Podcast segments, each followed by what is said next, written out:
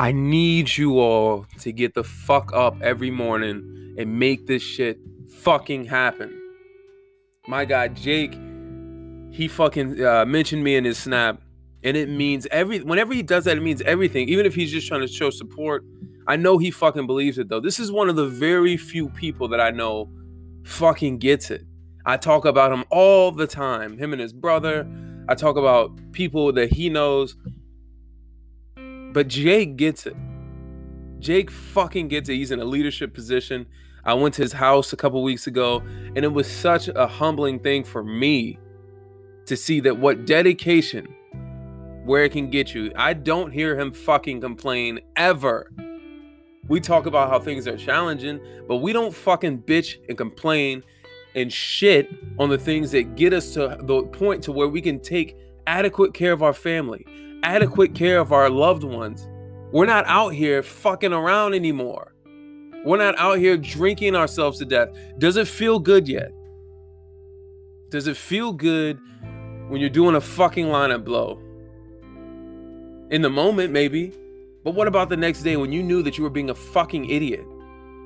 You know why nobody talks about that shit? A lot of people who do drugs that I know that are in high level positions, that are in positions of power, that are that are teachers, that are this, that are that, they don't they don't want other people to know about it. Why? Because loser ass degenerate fucks do that shit. They do it. Is there a place in your life for drugs? It shouldn't be, but I can understand certain instances like uh when you're in college and there's there's certain times where yeah, it's it can be deemed acceptable. I'm not trying to say you know t- uh, tip my hat to drug use or anything like that. I've done a fuck ton of drugs. I've done drugs for a large portion, not a large portion of my life, but when I was lost, I did a lot of drugs often. I'm not over here trying to fucking make myself seem like I'm just this fucking guy that had it all figured out his whole life. I'm on this fucking mic telling you these things because I didn't have it figured out. Because it fucking sucked. Does it feel good when you're hungover? No, it doesn't. We've all had that morning where we're like, I'm never drinking again because we're so hungover, we think we're fucking dying. we we literally poisoned ourselves to feel like it. To do what? To do what? When you start my program, you cannot drink. You are not allowed to drink.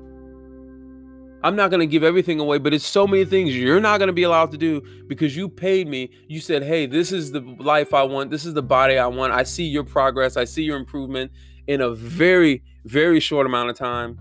I see the way your life's going, how you changed your mind. I want that for me. I've been having this problem, that problem. And I say, good. I send out a fucking questionnaire and I say, I need to know these things about you. I need to know what your weaknesses are. I need to know where you're weak at. I need to know where you're soft so we can tighten that area up. Most people rely on their strengths their whole life, their speech, their looks, their, their whatever. And if that's your speech, uh, speech, if that's your strengths, that's cool. That's cool. But where, eh, eh, yes, we can we can strive in that area. But what about all other areas? What about the areas you suck at? The areas you suck at produce arrogance because we will have confidence due to the little bit of success we get from our strengths. We will have confidence because we'll see some sort of success and success breeds confidence, confidence breeds success. So, if that is the case, we will create arrogance. I now know things on such a deep level, and I'm not even where I want to be yet. I'm not even there. And if I'm already seeing these things and having these universal connections now, I'm really excited to see me in five years.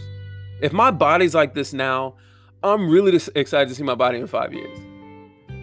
I'm not even thinking about this year, next year, next summer, a little bit every now and then I think about it.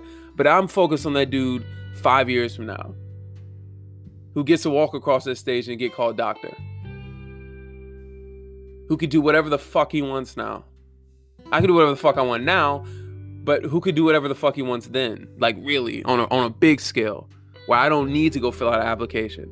Where I got hospitals trying to fly me out and show me these properties because they want me to work for them, where there's a hundred thousand dollar sign on bonus. And they just give me the stepping stone for me to open my own shit. and pay myself whatever the fuck I want. My true value. My true value. And I'll be young as a motherfucker, fit as a motherfucker, in shape as a motherfucker, and I'll be there to take care of my beautiful daughter. And that's all I fucking want. That's the only desire I have to be successful and take care of my daughter. That's all I fucking care about. So, the way I do that is I fix myself. You know the thing I just said about arrogance? That was a download I just got as I was talking. The universe downloaded that into my head, and I explained, you know, thinking about things and things coming to me in a download. Things coming to me is when you want to make tacos okay we step in the store man you know the meat's over here we got to go over here to get the seasoning. There's a there's a, a, a, avenue that we take to get there. The download is i step in the store and bam the meat gets thrown right in my eye. And i'm sitting there grabbing my eye screaming in pain and boom there's the taco shells getting thrown in the back of my head. Bow somebody kicks me in the face with the seasoning strapped to their leg it's just there it's just in your face. It's like, here you go, motherfucker. Here you go, motherfucker. And what it said was that arrogance comes from magnifying our strengths and losing sight on our weaknesses.